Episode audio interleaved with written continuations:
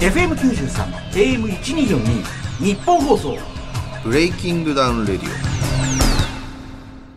どうも、ゆうごです。そしてフリーアナウンサーの総口昭久です。えー、ゆうごさんが代表を務めている1分1ラウンドで決着をつける全く新しい格闘技の大会、バズってます。ブレイキングダウンをはじめ、えーバズるブランドを作る企業、レディオブック株式会社の代表取締役 CEO、ゆうごさんとお送りしているブレイキングダウンレディオ。えー今日も大体1ヶ月に1回ぐらい現れるこの男。まあ、準レギュマンスリーレギュラー、現役の保育士であり、子育てアドバイザーとして、えー数々の番組でもおなじみ、えー子育て本としては去年、えー1位に独占したという、レディオブックのメンバーでもある T 先生ですはい、よろしくお願いします。いや、違いますよ。何がですかも呼ばれないんです。月1回ぐらいしうか。今の切り返しがすごいバラエティ慣れしてる人、いや違うんですよから入るのがもうす ごい、さんまさんかなんかにポンって言われたら、いや違うんですよから始めるその感じも、バラエティ慣れしてきたな、その感すぐいじ。じってくあれる。でも今日もなんか来れないって俺聞いてたんだけど、最初。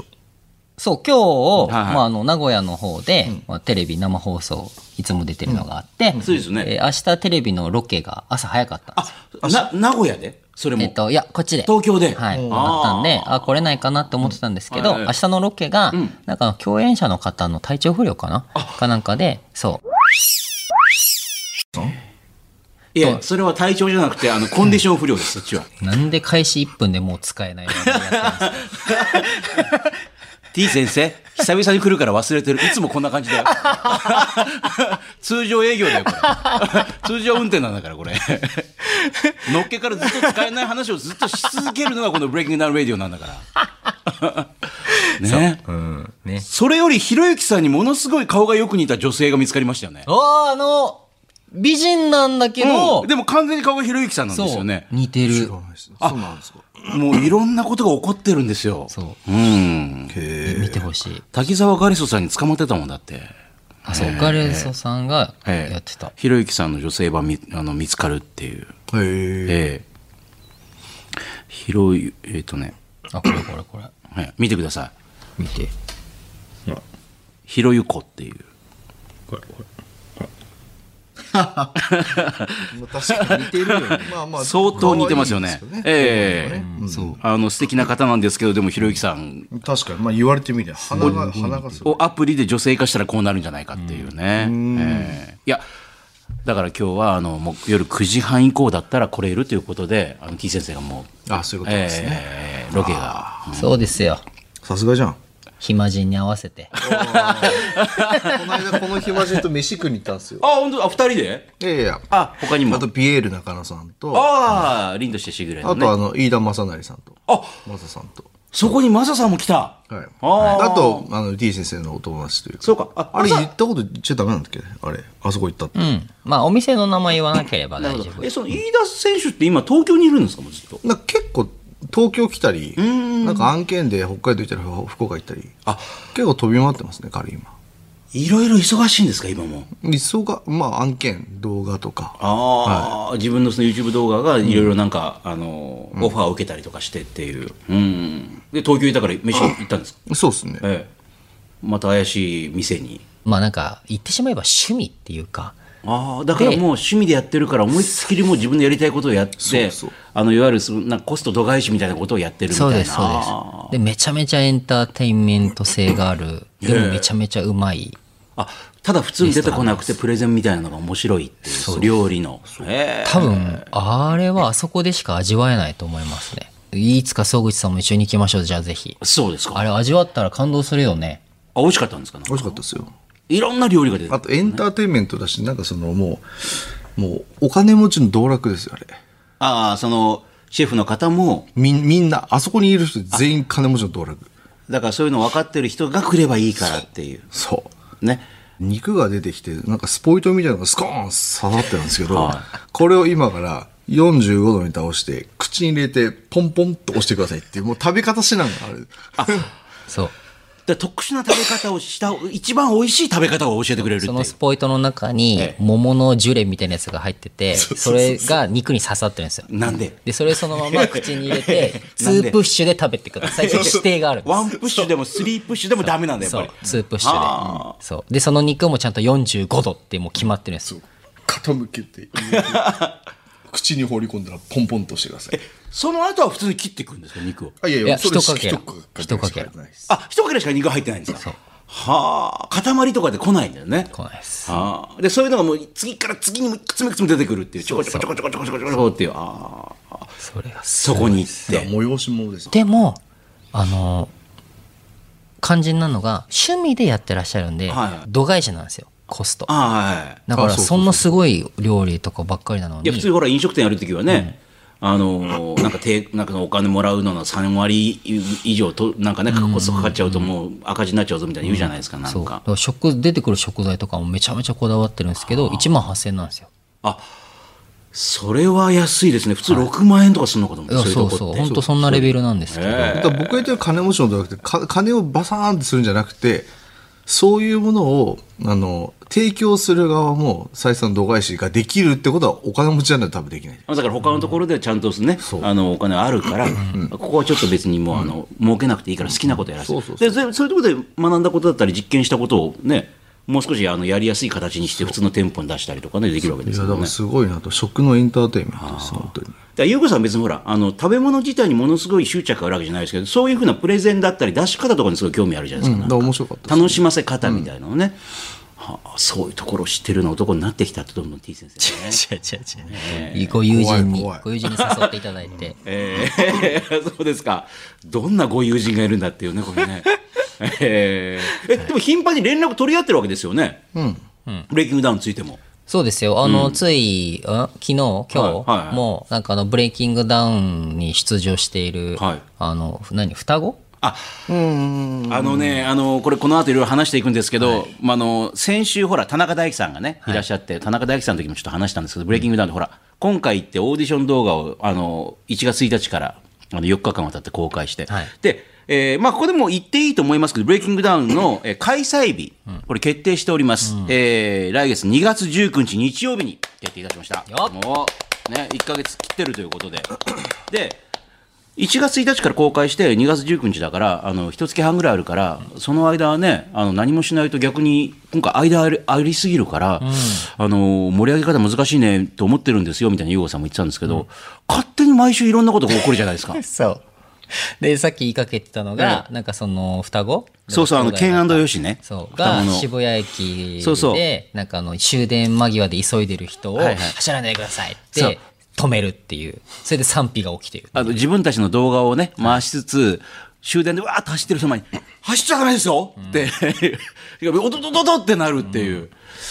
まああの二人組に止められたら普通一瞬何が起こったんだろうと思いますよねなんかねねえなんか襲いかかられたっていうふうにも感じるじゃないですか、まあ体大きいまあ体大きいからね怖いですよ単純に、ええいやだからね、ええいや別にどうこう言うつもりはないんですけど、はいはいなんかああやってルールがこうだからちょっと悪さしてもいいみたいな、まあ、つまりなんか自分側が正義みたいに思って、はいはいはいああいうことをやってるわけじゃまなあいじでゃあすか。止ま走っちゃダメだっていうのは別に正しいじゃ正しいわけですそうかそらうそう危ないよっていうねそれ自体はそうなんだけど、ええやり方がねな んかそういうことじゃないじゃんみたいなああ、でも、ブレイキングダウンのオーディションに出たり、その本戦出たりして、あの、い一気に知名度がこう、い一時的にグンって上がると、多分そういう方々って、今なんかしないととかって、あなんか気持ちあるんじゃないですかね、こう。うんまあそうでしょうね今2の矢3の矢打っていかないと、あのーそうそう。で、なんか焦ってなんかやっちゃったりすることも、なんか優子さんあったりするんじゃないですか、こういうの。なん善悪とか正しい正しくないとか関係なく目立ったら、もうなまあなんかその特にそのひ犯しちゃいけないところを犯してしまった人でも、バズってしまったらなんとでもまあ言い方変えたら救済措置うんうん。ですよ言い方変えたらねただそれがねなんかその作為的になんか嫌がらせをして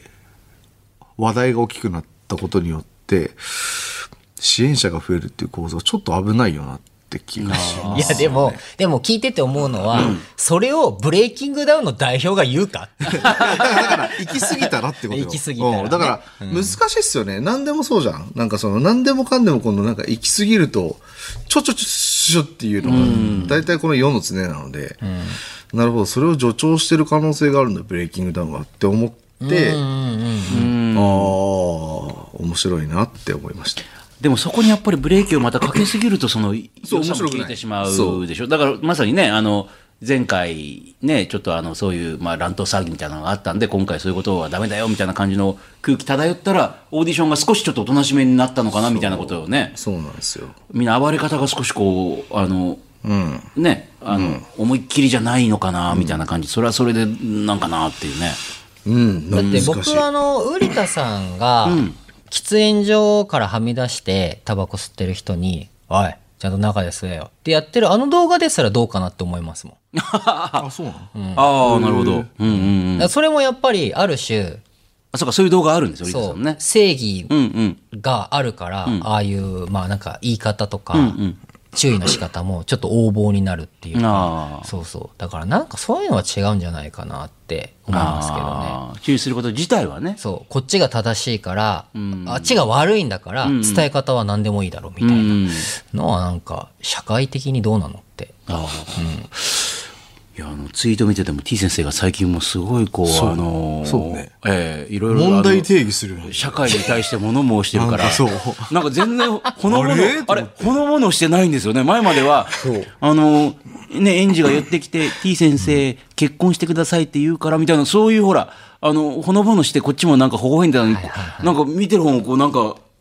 T 先生 もうすっかり、 T- T- T 先生文化人枠です。うんだって今日もだっ違う違う違てうあの麻生太郎さんにすごい噛みついたりとかそうなんですかはいへーあの麻生太郎さんに思いっきり噛みついてたり今いろいろあの政治家に噛みついてるからなんいかやいや、違う違う違う。ええそっち路線狙って誰もる言わないから、誰も言わないから言おうと思って。いやいやいいと思いますよあの T 先生の立場であのみんなが言いたいことをほらあの我慢してることを言ってくれてると思う人たくさんいるでしょうかはい、そう。らねいや、なんか、いや、麻生さんの件はね、うんあのー日本が少子化進んだのは、はい女性が、あの出産するのが高齢化したからだってねうん言ったのよ。まあ、それはの失言なわけ。うんどう考えたって、はいはい僕あの2年ぐらい前にも今から話すことと同じようなことをツイートしたことがあるんですけどは国会議員もあの運転免許証と同じように認知症のテストした方がいいと思うんです よまともじゃないもん発言が普通に考えたらそんなこと言わないだろうって、んうんあのーそういうことを普通に考えたら絶対言わないよねっていうことをなんでそういう公の場で言うのかなっていそうう思想は自由なんですけど、ええ発言は考えなきゃいけないじゃないですか、その判断が、まあ、今回で言うと麻生さんも取れてないわけですよね、うんだから認知的にあまあ問題がある可能性がある人が日本の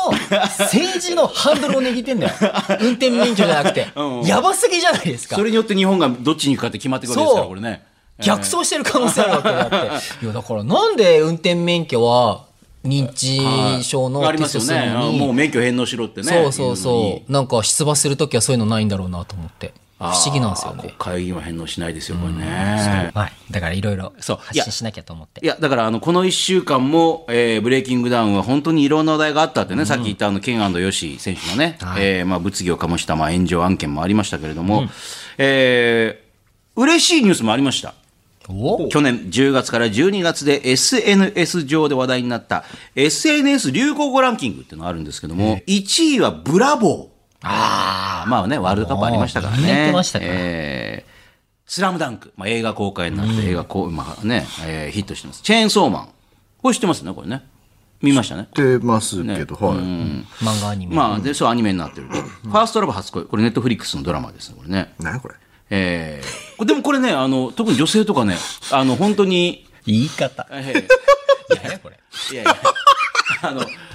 まあ、ブレイキングダウンもそうですけど、見てないで悪口言うのよくないって絶対思うじゃない ですか。見てから言えっていう。うだよなんやこれそれやってるそれやってるつまんないって言って、なんやこれって。いや、逆に言わせてもらいますけど、ファーストラブ初恋を見てる人からすれば、ブレイキングダウンなんやこれ。知ってるだろ、ブレイキン。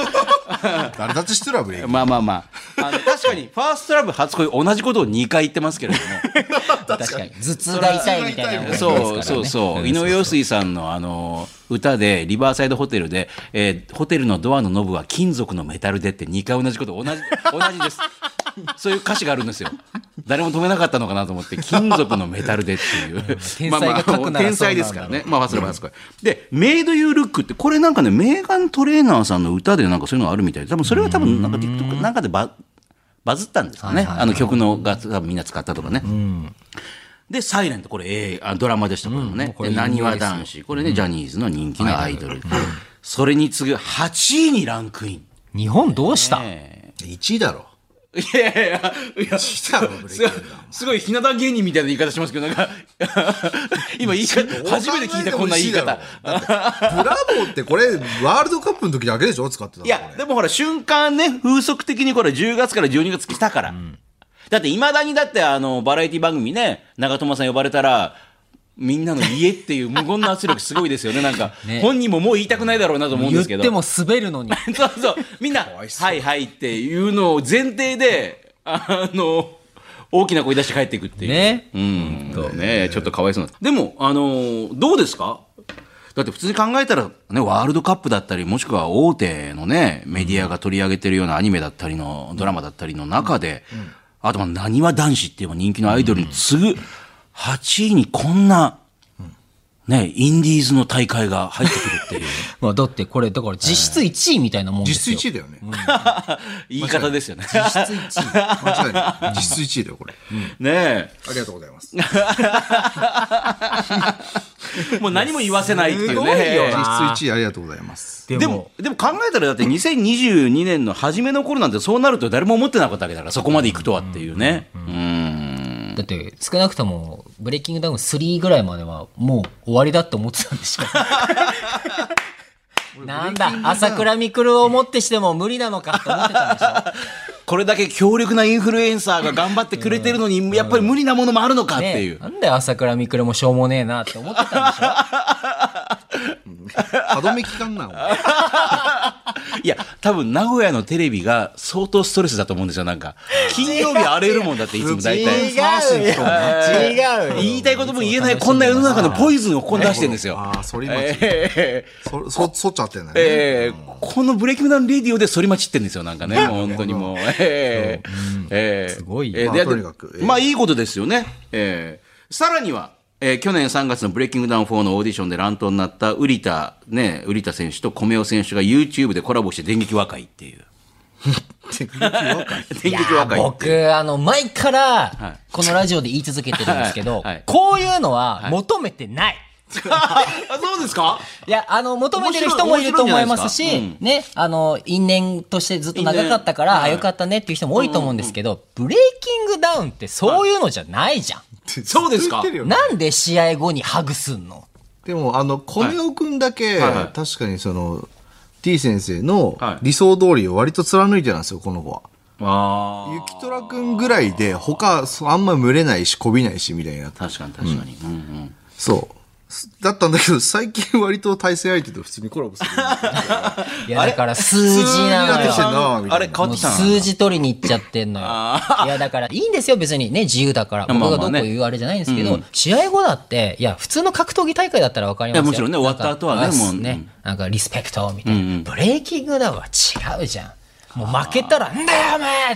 前負けるぞっていうのを見せてほしいのに、あはい俺は負けてねえみたはいいは。ないお前ずるすんじゃねえみたいな。そういう、なんか、汚いのが僕はブレイキンいグダウやンだとま思っさてるにあののあに。の人間のねもう内側の本本音をぶそわーうってそうぶちまけるだって絶対に多分スポーツ選手とかねあの格闘技でも負けた方って悔しくって悔しそくうてですしよょうがないだろうからあの腹渡りありが煮えくり返るもんでありしょがとうございましたって気持ちよりもくっそーっていうもう一回やりてーとかっていう気もう持ちの方試がね合終了して油断しているこいつの顔面殴ったろう かっていうぐらいの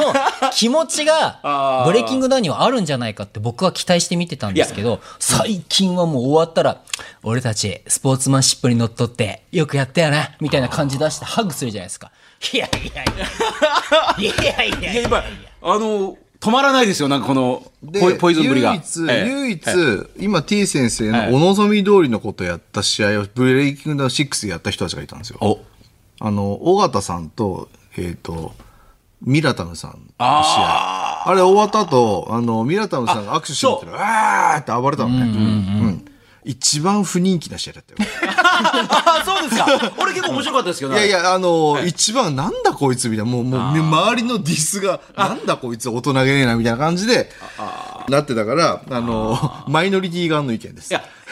私結構そういうの好きなんですよ。この間、あの、この間かな、去年かな去年、あの、イギリスでボクシングのタイトルマッチはそれ見てたんですけど、終わった後に、あの、相手がもう、まあ、結構押されてる方がもうワンパンでバーンって相手ダウンして、そのままもう試合終わりになっちゃって、で、普通だったら、まあ、駆け寄ったりしてね、まあ、お疲れ様とか、ありがとうとかで言うかと思ったら、あの、穴を掘る仕草始めて勝った方が。つまり、お前を、この墓の穴の中に入れてやるっていうのを言って、あめちゃくちゃ叩かれてますね。人間として最低だっていう。お墓掘り、墓掘り、お前墓を掘ってあるから、お前、お前今からここに入れるぞみたいなこと を、さらに相手を、まあ、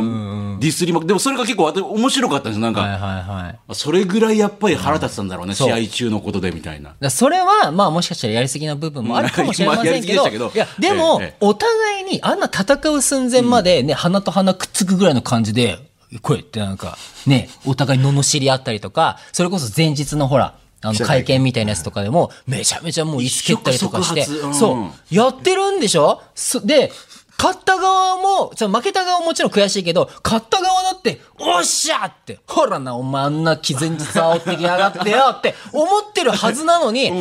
お前もよく頑張ったよ、みたいな感じでやるじゃないですか。何あれ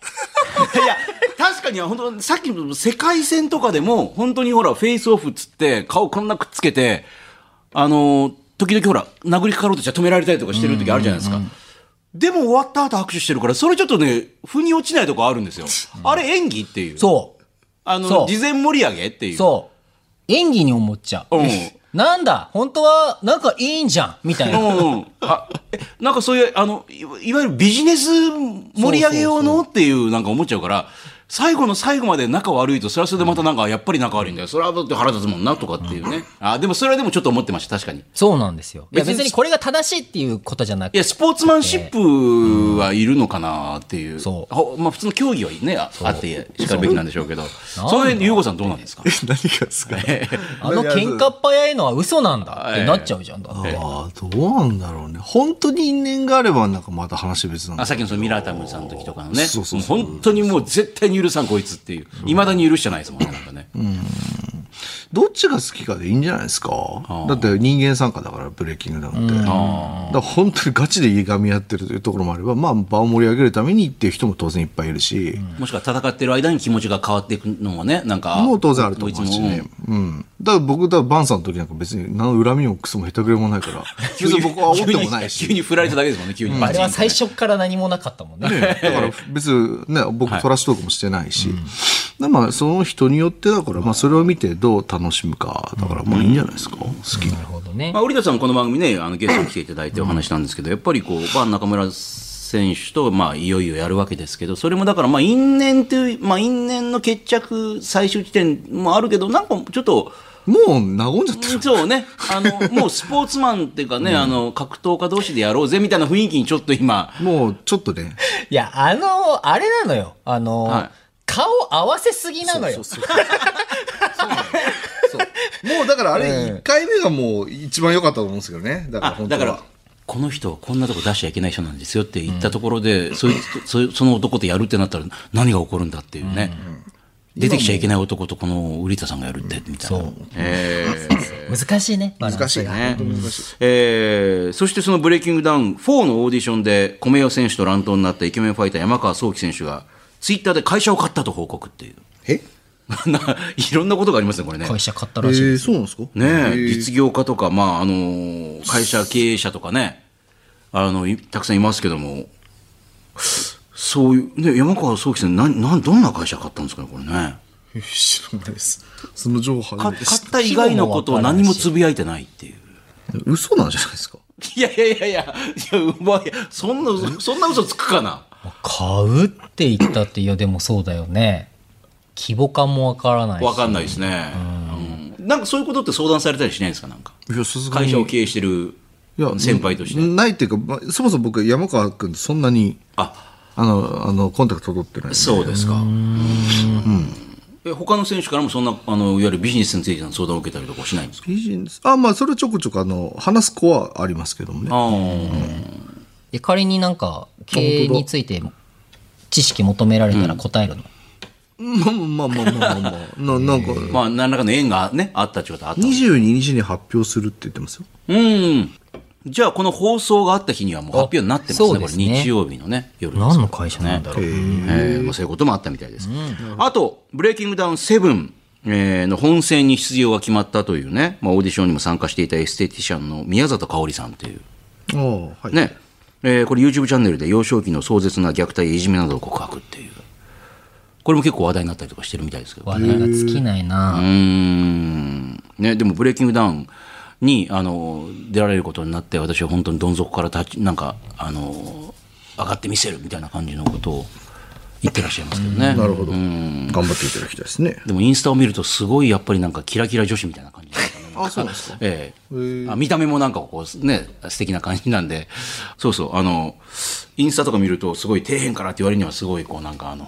あ美あ人的な感はいじではいやっちゃったりとかねはいどう露出の多い感じのねね、そうでもなんか「ブレイキングダウンセブンいよいよ本戦出場決まりましたっていう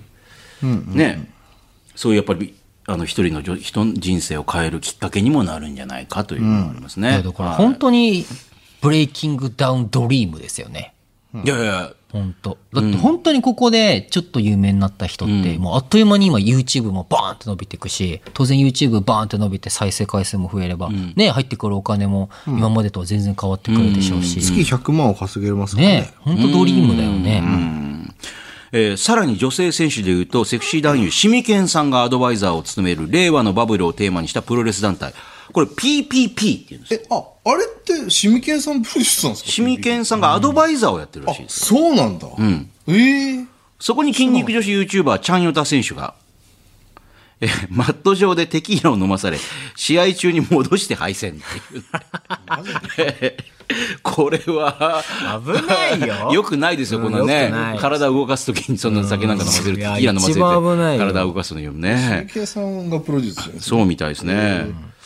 えーそういうことも盛り上がってますね。ちなみにあの今のところブレイキングダウンってリングの上に何か物を持ち込んだケースって、あのエイリアン2機ぐらいああと DJ 社長と12に記者してあの試合終わった後なんか酒かなんか飲んでたああ。試合5.5出てるは何まで持ち込んでるんですか いやだ基本ダメだよダメだよね。あそういえば12、そそのなんでしたっけエイリアニキがイギリスのニュースかなんか取り上げられて、えあー、なんバかズってた、うんら。しいですね、見た見た。ーありえない感じの格闘家いるぞみたいな感じで。なんかそれこそジョジョ、ジョジョのこともなんか言われてなかったっけあ本当 あのエイリア部分がスタンドに見えるそっうてことそうですそうそう。そんなことも入ってた気がする。へそうそうそうそーうまた日本人って不思議だなと思われてるんでしょ多分ねイギリスの人からしたらねおかしいなっていうね、うん面白いことやってんなえーってねやってんなっていうね、勝手にバズってるっていうね、え、何まで持ち込んでセーフなのいやダメだって 何もダメなのね。何も基本ダメ何もダメなんまだあ、。プロレスラーの方なんてほらあのーあウイスキーとか持ってねプワーとか吐いたりとか、あ、じゃあ仮にさ、あの、事前の告知も何にもなく、あの、いわゆる毒斬りみたいなやつあるじゃん。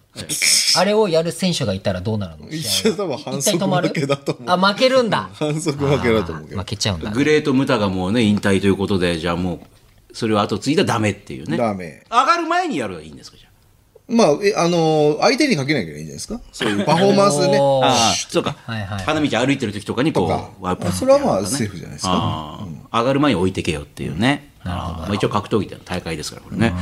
えーあと朝倉未来さんと平本蓮さんが相変わらずなんかあだこだ燃えてるっていうもそれはブレイキングダウンというよりかまあ 個人的な問題なんで、えうえまあねえーいろいろあります、メールも来ました埼玉県久喜市の36歳会社員たっさんありがとうございます、えーちょっと前の話で恐縮なんですがお正月休みに暇だったんで、えーラジコのタイムフリー機能でお正月の日本放送の特番として放送されていた、えー女優広瀬アリスさんの「オールナイトニッポン」を聞いていたらあの広瀬アリスさんが「もうブレイキングダウンが好き!」と言っててびっくりしましたやめなってことは俺のやめなってことは待って俺のこと好きじゃんほら、やめな出た出 た頭のおかしい代表がやってるブレイキングダ ウン広で瀬すさよんもうやめてほしい。これねえ、ありがとえーオーディション動画からちゃんとチェックしてるらしくうマジっすかそこから派生して飯田正成選手の YouTube もちゃんと追っかけてるそうマですジっす か やっぱりイケメン好きだよこれは なんだよ。ブレイキングダウン好きなんじゃないよ。ね飯田さんが好きなんだよ。しかもひ広瀬アリスさんの周りに周りには、えー50代主婦のブレイキングダウンファンがた結構いてっていうななんで50代主婦なんですか広瀬さんの周りにいる人だから、なんか、メイクさんとか、なんですかね例えばね、仕事周りの関係のね、し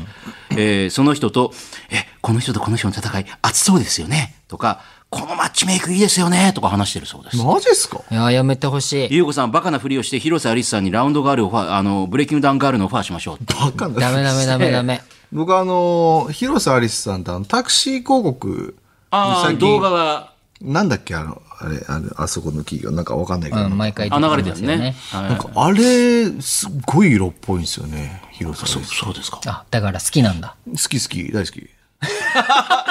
好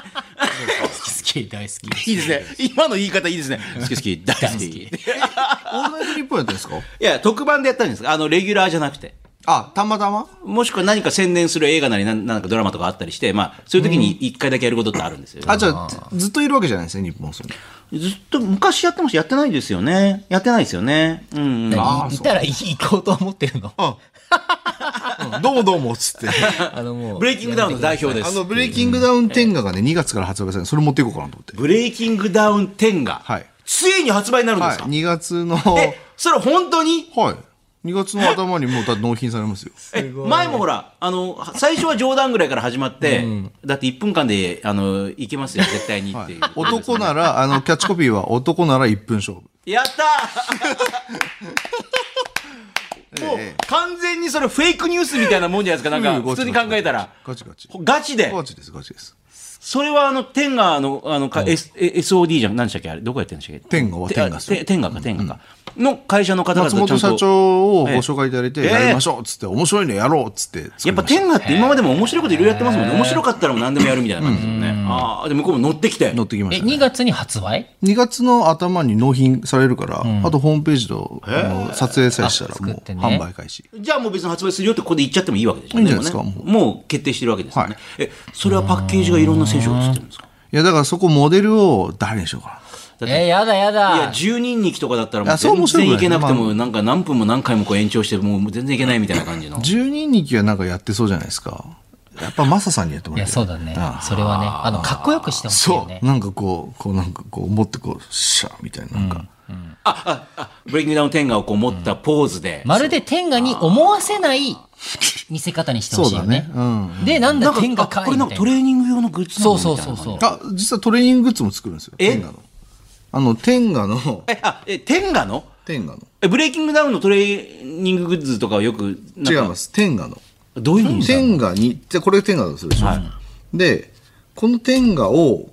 なんか、鉄の塊みたいなやつでガチャンってできるのがあるんですよ。え意味がわからない。 1個10万ぐらいするんですけえ、ど、え天下を鉄の塊そう。で。だから、え鍛えながらエクスタシーみたいな。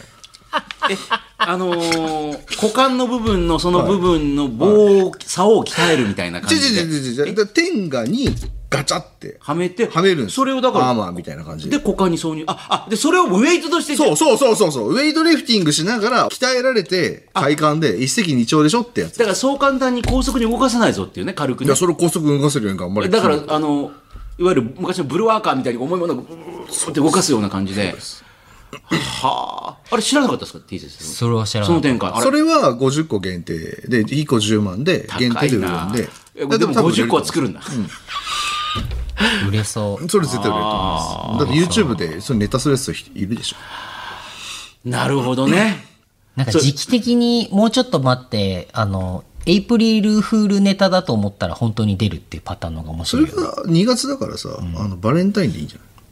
ああ、彼氏にプレゼント、そうそうそう。ああ。ブレイキングだ。私は無理だからこれでお願いします。男なら一分勝負っていえう。えだから最初の、最初の生産2000個なんですけど、ああこの間、みくるさんの話、いや、2000個秒で売れるからもうちょっと増産しましょうって。確かに。うんあっという間だと思うな。それこそ各 YouTuber 御用、ああのね、いわゆるインフルエンサー御用達で、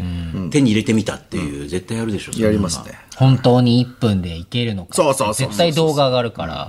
あっという間だよ。そんなの。で、ちょっとそこを映さないようにして、顔だけとかにして、こうなんかビッ、ビッえ、ビッっていう。それこそさ、シミケンさんにやってもらおうよ。おお言っといてよ。あシミケンさんにプレゼントしてさ。はい。あ。あ、シミケンさんも YouTube やってるし。ああ、そっかそっか。ぜひぜひ、ちょっと。ね多分ほら自分でそういうのをコントロールできるでしょうから、すべてのことを、そういう、あの、下においては。だから俺で、俺が1分で行ったって言ったらね、あのシミケンもブレイキングダウン、そうですよ。に、ノックアウトされたっていうことで。ブレイキングダウンに KO されました。 KO されたみたいな嬉しそう。あーいやいや、そ売れるの、でしその経営者の微笑みいいですね。なんかね売れるでしょう。ああ、なんかザクザクと音が聞こえるわ、みたいな感じの今。まあ、売れるでしょうね。はい。 でも2000個は少ない気しますけどね。そうですいや、なんか最初それで、いや、なんか今までブレ、あの、ブレイキングダウンじゃねえと、テンガのコラボいろんなとことコラボしてきてたらしいんですけど、ええまあ大体みんな2000個でやってみてって最いう初。そう、ファーストロード2000で様子見てって言ってたんですよ。でも俺たちこれそれ少ないんじゃないかなと思ってたんですよ。まあまあ、天狗さんがね、まあま今あままあ、で、今までのやり方で一応、で、まあまあまあまあっていう。まあ、売れてしまったんだったらまたちょっと。 2000個だけで秒で売れると思うんだよね。こちとら、流行語8位やぞって言う。実質言ったれば。そう 実質1位やぞ。2000個って舐めてんのか。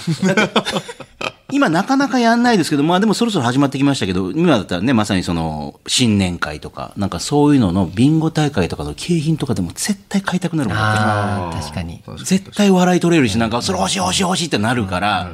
あの、ね、高級なものもいいけど、あの、えーなんか、これですとかって言ザうと、お正当じゃなくてね。ーちょっと最初ジョークも含めて言うと、も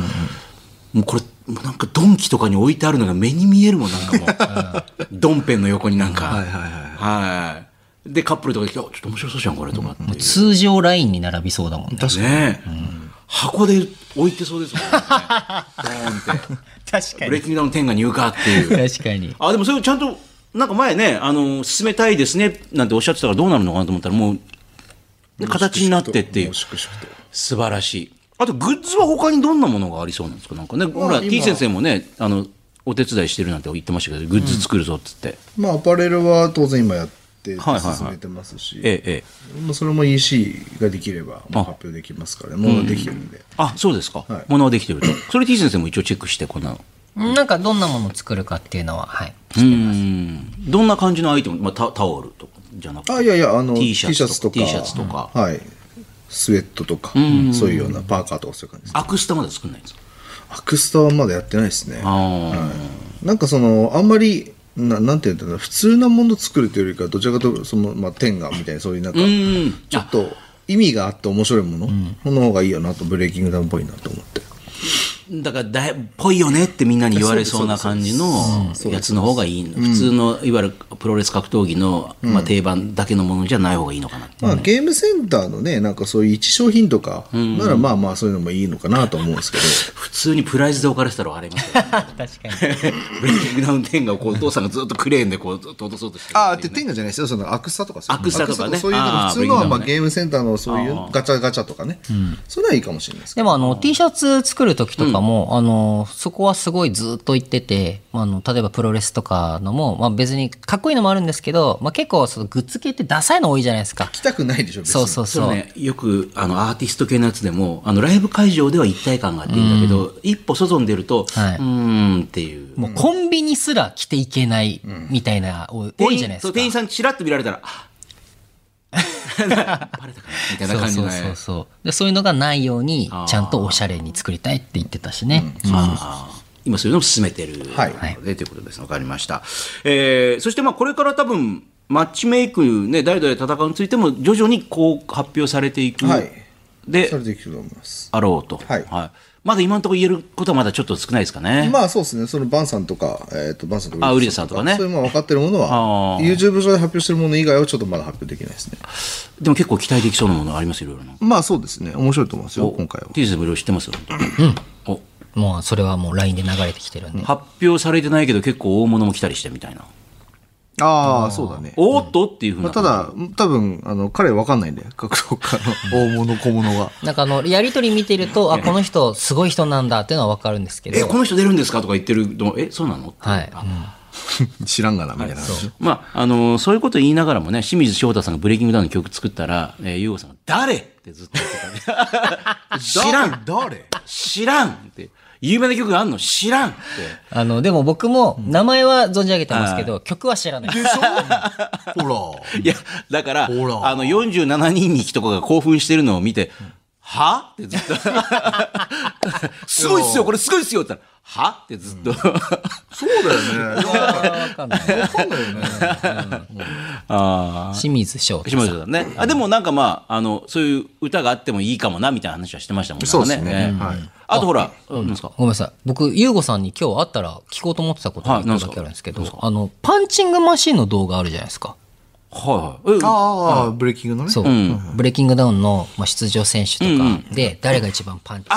が強いのあーはいか、パンチングマシーンで争うみたいなやうんつ。で、あれ、最終的には、あの、COO の溝口さん溝口さんが1位だったんですけど、あれ、優吾さんやってないのあれやってない。なんでやってないのなんかね、あれ、撮影っていう撮影をしてないんですよ。あ、ボンって置いてあって、なんか、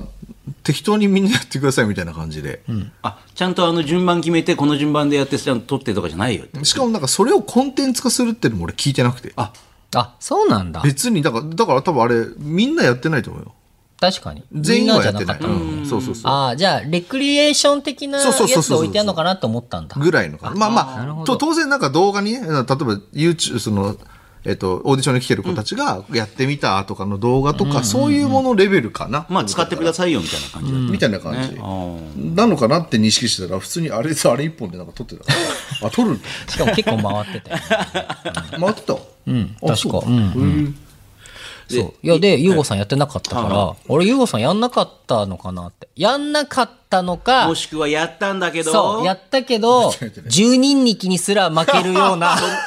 そんなでも猫猫パンチだったからっていそこうとそうそう。でなるほどねなんだ、だから、バン中村に負けたんだ、みたいな数字なのかなって 思う。あ、なるほどね。消させたってことね。そうそうそう消せ消せっつって。真ん中村との試合で感動して泣いてたって、あ僕は泣いてない。 泣いてないそうですかそうですそれは違いましたご情報でした、うんそうなるほどなえーはい、ということで、ね「ブレイキングダウン」では公式アプリ「ブレイキングダウンクラブ」で「ブレイキングダウン7」のオーディション未公開映像やオーディションの裏側も有料会員限定で公開中今なら2週間無料で有料機能を楽しめますこちらもぜひぜひ、えー詳しい情報はブレイキングダウンの公式ホームページか公式ツイッターでチェックしてください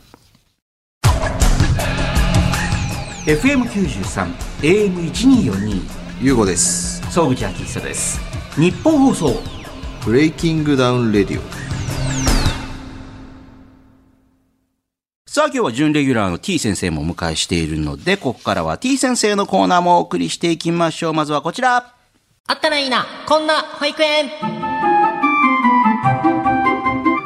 えー、ゆうごさんがブレイキングダウンを手掛けている理由の一つに、元総合の格闘家として格闘技の裾野を広げたいというね、熱い思いがあるんですが、そんな格闘技の未来を担うのが子供たちっていう。 まあ、ちょっと無理がありますけれども、ねえ。でも、保育園の園児はブレイキングダウン見てないのかなあの、パパが見ててっていうのがやっぱありますよねありますあるうんあの、さすがに選手の名前とかは出てこないですけど、知ってるっていうのはあります、ねあ、。そうなんだ。マジか。そこまで来た。あ、え T 先生ですよねとかって、ブレイキングダウンのとかって。あ、それはないです。それそれあの、あ僕全然。あれ、なんで巧妙に隠そういとするんですか、そんな。や、僕、関わってない んで。おい。もうクソ AD みたいな。あんな野蛮なコンテンツ関わってないんで。あの、ダメな AD の逃げ方してますよね、今。なんかね、 すぐバレる嘘つくなっていうな。キパキ動いてますよ。いや、でもね、ええあの子供も知っても、ルーコは知ってますよ、いやっやぱり。、田中大輝さん言ってたのよね、小学校の休み時間に今ブレイキングダウンごっこしてるっていう。でも俺勝ちだ12な。もう勝ちだわ。ねえ実質1子供にも言ったらもう勝ちですよ。ね怖いよ。いやなんかマスクマン出てたら多分人気出るだろうね。ああ、そうだね。え真似したくなるっていうタイね。ガーマスクみたいなねああ。誰か出てきたらいい エイリアンニキはダメなんですかね、あれね。ああれもマスクマンで体ごはとかぶってますけどね。あ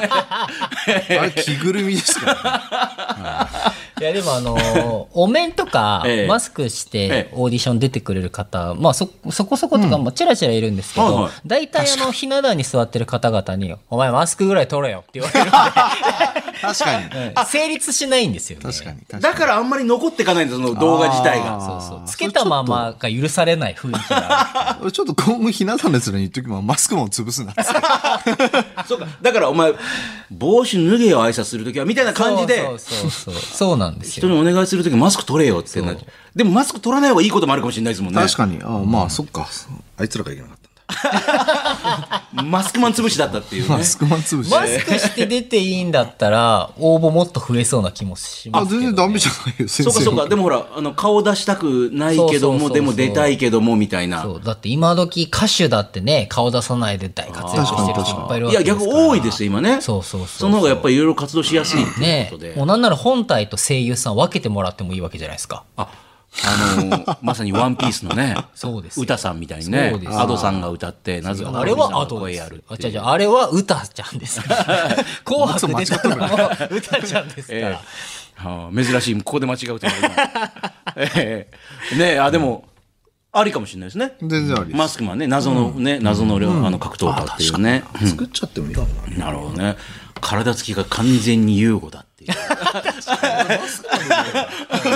代表なんて俺マスク 完全に優吾の体つきだけどもこれは俺は違う喋り方がもう完全に優吾なん優吾さんなんだあのスタミナの切れ方は優吾だ。めちゃくちゃ仕上げていくわ 延長になったらもう急にガス欠になるっていうねえー。さあ、ここで、えーあったらいいな、こんな保育園、お子さん預ける保育園に対して誰しも抱く要望、理想、不満をメールで募集しております。今週これご紹介しましょう。川崎市高津区の、えー、アッコさんは40歳の会社員の方ありがとうございます。あったらいいな、こんな保育園。私が理想とする保育園は、英才教育保育園ですと。0歳児や1歳児は子供を預かってもらうことがメインかもしれませんが、2歳くらいになると歌やダンスや英語力とか、えーこの子には、うん、こっちの才能があるなと、えー向き不、向き不向きが出てくると思うんです。えー子供の能力を親から見ると、思い込みで決めてしまうかもしれないと考えると、えー才能を、まあそういうね、えー専門の保育園の方が一緒になって伸ばしてくれたら、親はものすごく嬉しいし、ありがたいと思います。保育園を卒園した後も、えーその才能を伸ばせるスクールなどに斡旋してくれるようなシステムがあったら、子供の才能を埋もれたままにしなくて済むんじゃないかなって。だってまあ親よりも結局長い時間いますよね、保育園でうんまあね。確かに。いやでも、いや、それもいいかなとは思うんですけど、これはあの、あくまで僕の持論なんですけどね、はいあの、やっぱり、保育士たちが子供にできることって、可能性を広げてあげることだと思うんですよ。だから、あなたはこれが向いてるからこれを伸ばしましょうっていうのは、僕は保育士の仕事ではないような気がしてるんですよね。狭めちゃうだからそうそうだからちっちゃい頃にいろんなものに触れてあ自分はこれが好きだなあれが得意だなって子供自身に選択してもらえるような環境を整えて、まあ、小学校中学校って上がってった時にあ俺はこれをやろうって思った時にそれができるような、まあ、基礎を整えておくっていうのが僕は仕事だと思ってるんでなんかあんまり、はいあなたは運動向いてないから音楽できましょうっていうことをやるべきじゃないかなって。はいあーさっきまで憎み合えって全然思わないような、なんかすごくこう建設的な、ねえ、もう最後の最後までにお互いお互いに憎み合えっていう。選手同士は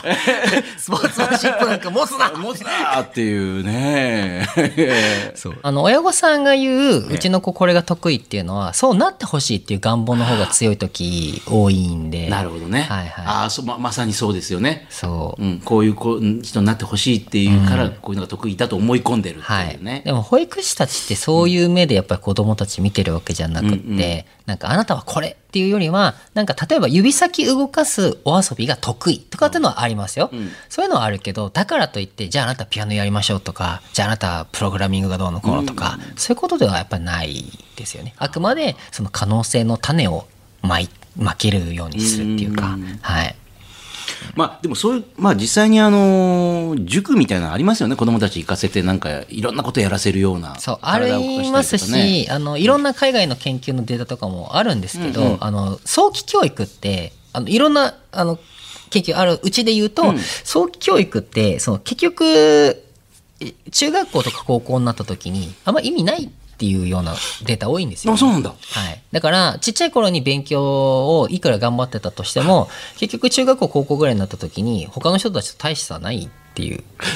お腹の中にいる時からモーツァルトを聴かせたりとか、ずっとこう、そうなんかね対教とかありまってすねああったりしますけど英語で話しかけたりとかしたりしてますけども。そうそうそうそう、ええちっちゃい頃のそういう詰め込み型の早期教育っていうのは結果大きくなった時にそんなに花が咲かないと。まあ、唯一メリットと呼ばれる呼べるかもしれないのはやっぱりそのちっちゃい頃にお勉強をしておくと自分は勉強が得意だって思い込めるじゃないですか。ああ。だからそういうところで、まあ、小学校中学校になった時に自分は勉強ができるって思い込んでるから、まあ、勉強に励みやすくなるっていうメリットはあるかもしれないけどちっちゃい頃にいろいろ詰め込んで学習したものが中学高校で生かされるかって言ったらもうだって偏差値とかだって結局決まってるわけじゃないですかキャップもあるしそうだからそんなになんか秀でた才能は出ないっていう。いや、うちの子も、あの、妻が、まあ、あの、もう勉強ね、あの、好きだから、なんて褒めてて、この間、あの、全国模試みたいなのを受けたら、あの平均以下でものすごい落ちてましたよ。 まあそういうもんだかそらう。 そう、そうなんですこよ。っから頑張ろうよ、小学校3年生なんだから、みたいな。そうそうそうそうね。初めて現実してました。ああ、みた いな。偏差値よりゆ50ないけど、みたいな感じになってました。そう、だからね、そんな詰め込むよりは、もう本当に子供が好きなことさせてあげたらいいと思いますよ。うん本当そうえーあったらいいな、こんな保育園。皆さんの理想のね、保育園など送ってください。あともう一つあるんです。t 先生とこちらのコーナーもお送りしましょう。我が子の天使と悪魔えー T 先生といえば子供たちのほっこりエピソードを最近は全くツイートしなくなりましたけれどもね、えー大人のギスギスエピソードだけをツイートしてますけれども、社会的なことも社会問題を定義している。どうしたぜひね。 えー今日保育園でね、という本でもおなじみですけれども、えー子供というのは天使でありながらも時には、うわ、悪魔と思ってしまう一面もあるという、皆さんから送っていただいております。ラジオネーム、まるぽよさん、30代専業主婦と書いてあります。先日、公園で娘と散歩をしていたら、成人式の振り袖を着た女の子たちがたくさん集まっているところに出くわしました。普段あまり見慣れない光景に娘は目をキラキラさせて、わあママ、綺麗ね、素敵ね、とはしゃいでいました。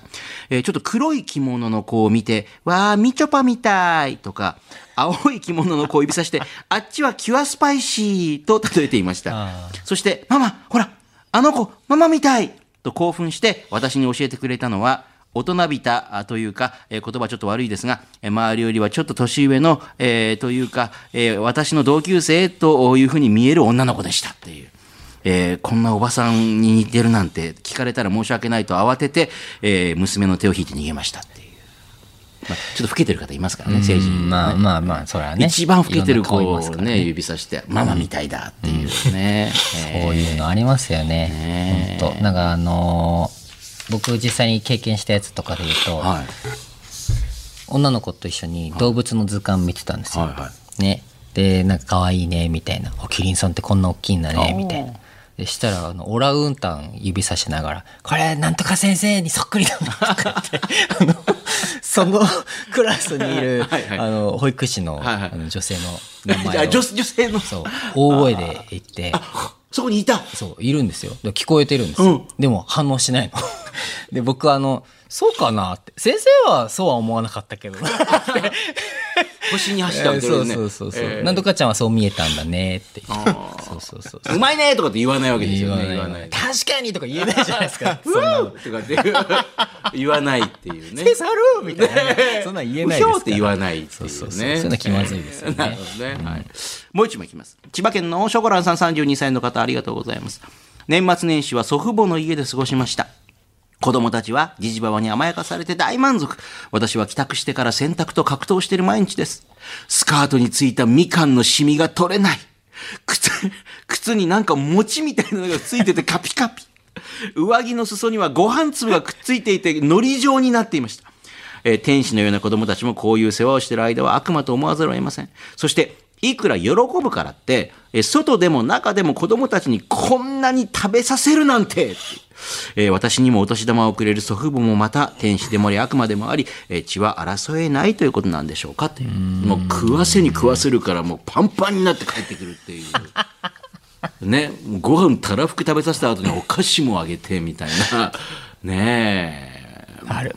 まあでもその間だって多分ショショコランさんも楽できたわけでしょだって、まあね、あの自分の時間があったりとかね。まあ、お任せしますそうそうそとかっう。てねメリットデメリットね。それはだっていいとこ取りは難しいですからね。さあ、準レギュラー T 先生が担当する2つのコーナーへのメール待っております。えーそれぞれ件名のところに、保育園、もしくは我が子と書いて、ブレイキングダウンの BD、BD アットマーク 1242.com、BD アットマーク 1242.com で待っております。日本放送ブレイキングダウンレディオ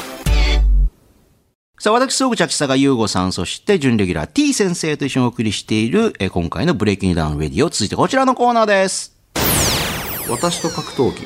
えー、ゆうごさんがブレイキングダウンを手掛けている理由の一つに何度も言いますけども、格闘技の裾野を広げたいという思いがあります。格闘技と聞くとハードルが高いと、ね、思いがちですけども、リスナーの方の中にも子供の頃、あ、空手とか柔道、剣道やってたとかね、そういう方も多いはず。えーそこで、あなたと、えー格闘技との接点を思い出してもらい、格闘技を身近に感じてもらおうというコーナーです。今週こちらご紹介しましょう。東京豊島区の、えー、若メタボ32歳の方、ありがとうございます。男性の方ですね。実は私、子供の頃、テコンドーをやっていました。えーシドニーオリンピックでテコンドーが正式競技になり、その中継を見て興味を持ったところ、たまたま地元にテコンドーの道場があり通うことに、えー確か中学3年生の、えー高校受験が近づく時期まで5年ぐらいやっていたんですが、高校に入ると通学に時間がかかっていたこともあって、再び道場に行くことはありませんでした。えー当時はそこそこ強かったんで、えーテコンドーは日本では競技人口も少ないし、えーもしかしたらオリンピックにも行けるかなーなんて、え4年に一度くらいは妄想してますと。えー当時は余裕でかかと落としもできましたが、今は腰より上に 足が上がりませんって相当ですね、これ。腰より上に足上がんないのは相当ですよ、これ。だいぶわかめタボわかめましたね。わかめタボだから。ーメタボで関節なる大丈夫ですかそれ。ねえ。かかと落としできるって相当上がってますよね、これね。ほどねお腹が邪魔して上がんないんだ。そういうことでしょ、わかめタボっていう名前ですからね、これね。えーテコンドーね、まあ、日本だったらほらあの極真とか空手の方に行っちゃうからなかなかテコンドーの人口って少ないのかもしれないですけどもね、テコンドーの人ってブレイキングダウン来たことあるんですかあるんじゃないですか何何人かいたような気がします。あ、で、そろそろとバンさんもテコンドー昔やってたって、なんか言ってバンたド気木村がしさまんすもよ。、そうですかうーんなるほどねえ T 先生は、昔なんか格闘技って全く全く。いやもうそんな野蛮なことやる必要ないですから。 殴り合ったりとかねそういうのね痛いの嫌いなんで僕。い喧嘩とかあでも口喧嘩で相手を完膚なきまでに叩きのめすタイプですよねやーそんなことしない。しないんですかしないしないしないしないしない。あれ、喧嘩したことあるって言ってなかったっけなんか昔。昔かうん、いやそらさ小学生の時にねもう口で言い合ってもしょうがないみたいので、うんうんそういうのはありますけありどますよね手が出ちゃうことねそうそうそんななんか「校舎裏来いよ」みたいなのはないで すないあるないないないね、校舎裏声やね。あないん私もだないですね、まあ、口喧嘩はね、うん、そ強ういです口けど喧嘩はねありますけどねじゃあ T 先生は今になったらもう政権批判とか あの大きな権力に向かって噛みついていく っていうスタイル違う違う違う違う政権批判してるんじゃなくしててないですね普通に当たり前のことやってないよねってとこを言ってるだけとです、政権に対して言ってるってことですから、そでれをは人は剣よりも強しですから。そうですよね、おいいこと言いますねいいこと言いますねえーこのコーナーでは格闘技のジャンルやくくりは問わずあなたと格闘技の接点思い出をお待ちしております、えーメールアドレスは BD ブレイキングダウン BD BD アットマーク 1242.com BD アットマーク 1242.com ですでもなんかあれですよね競技人口少ないものを狙ってやるって賢くないですか、いや、それでだからほら、あのーまあ、オリンピックまではいかなくても、国際大会とかに出られたりとかね、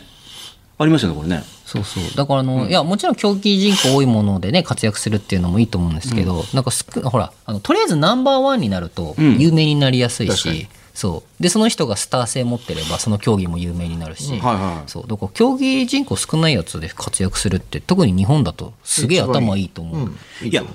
だからほら、あのーブレイキングダウン1に出た南川さんとかってほら、システマって言ったらみんな、あの、何それっていう。そうあれ残念なことにシステマって言うとあの南川さんを想定してしまうからシステマを本気でやってる人からすると厄 介ですよねえあれだからなんかシステマ強化からひあのあのクレーム来たらしいです怒られたらしいですよ、なんかねへーあの俺がシステマの顔みたいな感じのはやめてくださいみたいな本当に本システマ違いますよっていうああそうそうそうそうですね。いや、そのし、南川さんがやってるのが、フィンランド発祥のスポーツ、モルックっていうのやってるんですよ。ああ知ってます知ってますあ、本当ですかなんか甲斐さんが昔やってたなんか YouTube でなんかねなんだろうあれゲートボールとあ、そうそうそうそボーリングの合わさったような競技、う。うん。で、それで南川さんはせ、あの、世界大会に出たりしてるんで、やっぱそれを狙って、やっぱほら、あニッチなやつをの、そう、ニッチなやつ狙って、やっぱそうね、えーその辺うまいなと思いましたけどね。そうはいだからテコンドーとかもねいいと思うけどな、はい。えー皆さんからの格闘技との出会い待っております。日本放送ブレイキングダウンレディオさあ、続いてお送りするのはこのコーナー。みんなファイターこれが自分の登場曲明日月曜からの、いや、ねえ、もう仕事学校行きたくないなとか、まあ、それぞれのリングにでも上がらなければいけない、えー戦いに挑むあなたから、戦いに向けての自分のテンションを爆上げするための、まあ、まさに格闘家にとっての登場曲とも言える曲をメールで募集しております。えーこちらご紹介しましょう。えー東京調布の、えーストラットさんですかね、ありがとうございます。私が推したい登場曲は何と言っても、ニルバーナのスメルズ・ライク・ティーン・スピリットですと。えーえーこの決まったかっこいいギターのリフとド派手な照明でがっつりお客さんを掴んで、えーリングで悪道の限りを尽くすイメージで歩きたいです。えーまあ、この曲だとゆっくり歩くよりかは、早足かリングの外周を一回回るぐらいの、えースピード感がある方がより映えると映えると思いますっていうね。 これまあ、これ聞い、き T シャツ知らないよ知らね。ない。相当有名な曲、まあでもちょっと前の曲ですけどもね。えそうそう。えーまあ、この曲確かにまあ入場曲としてはいいかもしれませんけど、あの、ゆっくりとは入ってこれずに、駆け足ぐらいで入るのにぴったりの曲ってどうなんですかこれブレイキングダウンのことで。え、でも別に、え、最初のイントロのとこそんなに慌ててなくないですダかンダラン、ダンダンダンダンダラン、ちょっと入っちゃいけない。ダンダンダンダンイントロ終わったことぐらいに入ってきてないんじゃないですか ああ、なるほどね。ゆっくりとね。歌が始まる前にええ確かに気分上がる曲ではないかと思います。確かに。えーこのコーナーではあなたが自分を奮い立たせるときに聴いてる曲リクエスト待っております。えーブレイキングダウン BD、BD.1242.com、BD.1242.com ですあ。僕、一個だけ言いたおいいい。よなんすかそれに関連して、うんあのー僕最近、はいめちゃめちゃいい朝の起き方発見してお、僕あんまり朝起きられないんですけど、はいはやる気がないから、はい朝って、ええええでもあの、スラムダンクの映画見て、はいあのあ見た10フィートの、うんほら、第0巻。あれを目覚ましの音にしたんですよ。はそしたら、まあ起きる起きる。いや、わごめんなさい、私ね、あの、スラムダンク見てないですけど、見た人のこう感想見てると、その10フィートの曲がもう最高に良かったみたいなんです。マジでいいっすフィートってなんですかあそのバンド日本のバンドがあるんであ、すバンドうんの。そうの第ゼロ感っていう曲なのね。あの今回のセラムダンクの主題歌の歌が。それがまあ最高へで。全然朝起きてそのまま筋トレしてますもん。そんなにそう。俺は宮城亮太になると思 って。今から この年からもう一回ややってみるみたいな。そう。はあ NBA 目指したろかなって。今から まあ背もそこそこですけど、まあまあ。はい100 170あるんで、頑張ればいけるかっつって。頑張れば、まあまあ、170センチ大の人はいます、確かにね。NBA にもね。大の人。あ、映画良かった。めっちゃ良かったです。はあ。バカにしてたんですよ、僕正直。スラムダンクの映画。 スラムダンクはアニメで終わってんだろ、みたいな。何がファザ・ファーストスラムダンクやと思ってたんですけど、めっちゃ良かったです。見てほしい。え、見てないんですか見てないのだって俺漫画すら見てないもん。バカじゃん。でも漫画読まなくても面白いっていうい。や、そう、あの、今回の、その、映画のスラムダンクって、それが初めて、その、初めて触れるスラムダンク作品でいいようにできてるんで。へえ。だから、あのーちゃんと漫画読んでないと、アニメ見てないとわけわかんないわけじゃない。あもう全く全然楽しめます。へえ。あの皆さんがご存知のそのいわゆる名場面とか名台詞みおたいな私たちでも知ってるもうこすられまくったそうですそうですあの諦めたらそこであのそうそうそうそう試合終了だよとかそういうのとか先生バスケがしたいですみあーたいそなうで見すたことなくてもそれはもうこすられまくってるから知ってる知ってるですそうそういうのも出てはくそるれか出てくるんではい見てほしい声優さん変わってるとかなんかいろいろねそうあの炎上もありましたけどそうそうそうそうまあ伊坂って見てないから別に変わってるもんそんなそこに対するあれないですよね、確かに別ねいやでもめっちゃいいのああそうでもこれすごいのが「スラムダンクを知ってる人の方がさらにやっぱり楽しめるようにはなってるんですよへえあーすごいの初めて見る人も十分楽しめるんだけど見たことがある人はあなるほどねってええつながる演出がめちゃめちゃあるの。うわ、これ話したかったまあ なんあでのー見てないんだろう、まあ全然ピンとこない二人が聞いてますから話をバねカじゃんへーっていう感じのバカじ ゃんそうそうじゃんへーそれよりさ「水星の魔女」のラスト見た、見てない。ここっちは、最後こ見ってちたはほら、こっちはガンダム好きだからバカじゃんってい違う違う違う違う違う違う。う水星は見てたんえでえ見てすたよなんでさ最後え、見でてもない脱落しじゃああたっのてことでしょ僕あのち違うんですあの僕最終回に近づくにつれて見るのが怖くなっちゃうんですよあー終わっちゃうあ違う違うあれ第一クールだからまあ大丈夫よあそうなのそうそうそうあ第二クールあるあじゃあアマプラで見ますいや見て見た感想を教えて結構面白いよお互いおそうおなんだ互いに見てないで、はーって言い合うっていう。どんなもんなんだ昔からガンダムを見てる僕からすると、あ、ガンダムなったね。おそういうことああじゃあガいいンじゃダんムになったね。ええー。で、も今までのガンダムの中でもさすがにこんな描写は今まではないよっていうええー。なんだろだから近しいのはありましたけどあー今までもねでも今でもね、水星の魔女ってほら、ガンダムらしくないガンダムだったとかっていうこと言ってたじゃないですか。でもそれがガンダムに最後なっていく。最後保管してきたね今へえ。見よちょっとラスト面う白帰いりに見ますはい日本放送ブレイキングダウンレディオこの番組ではあなたからのメッセージお待ちしております。メールで bd.1242.com ブレイキングの b、ダウンの d、bd.1242.com まで送ってください。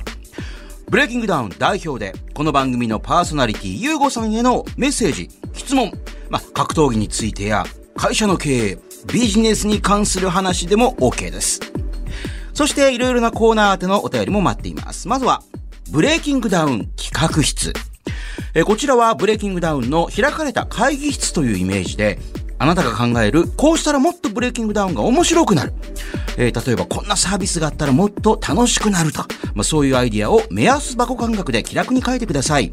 えーこんなルールを追加してほしいとか、えーこの選手とこの選手マッチメイクしてほしいとか、えーブレイキングダウンにこんなグッズがあったら買うのになとか、あなたのアイディア、素朴な意見をお寄せください。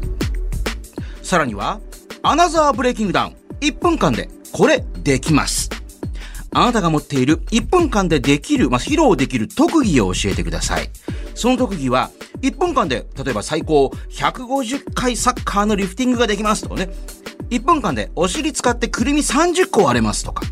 1分間一度も噛まずに早口言葉を言い続けられますとか、まあ、何でも OK です。面白そうな内容であれば、まあ、番組に電話で出演してもらって、その技を披露してもらおうと思っております。メールにはどんな特技の持ち主なのか、まあ具体的なアピールと電話番号など連絡先も忘れずに書いてください。そして、私と格闘技。まあ、普段会社にやってるんですが、実は今道場格闘技のジムに通ってますとかね、えー小さい頃空手道場にいやいや通っていた割には市の大会で優勝したことがあるとか、えーちびっこ相撲で全国大会に出たことがあるとか、えー子供の頃はプロレスに夢中でしたとか、えーメールであなたと格闘技の接点、思い出を書いてください。さらにもう一つこんなコーナーがあります。みんなファイター。これが自分の登場曲。明日は仕事だ、学校だ、といった、まあ、ある意味、それぞれのリングへ上がる戦いに挑んでいく、あなたから、戦いに向けて自分のテンションを上げるための格闘家にとっての登場曲とも言える曲を紹介する、まあ、あなたの登場曲、地上波限定のこちらはコーナーになります。あなたが自分を奮い立たせる時に聴いている曲を、その曲の思い出や、その曲のどの辺が好きなのかとともに、メールでリクエストしてきてください。すべてのメッセージの宛先は bd.1242.com ブレイキングの B、ダウンの D、bd.1242.com まで。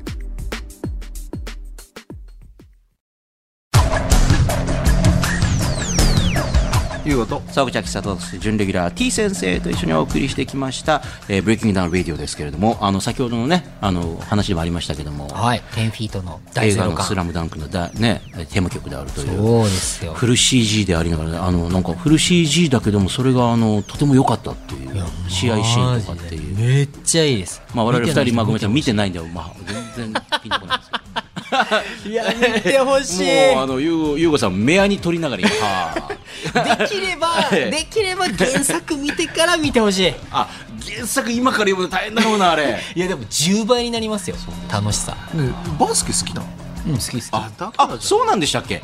僕あの NBA も見ますから。あそれ聞いた覚えがあるあそそううかそうかだだからだよ俺だってバスケ別に好きじゃないもんいやいやいや、そもそもでもあれはバスケット漫画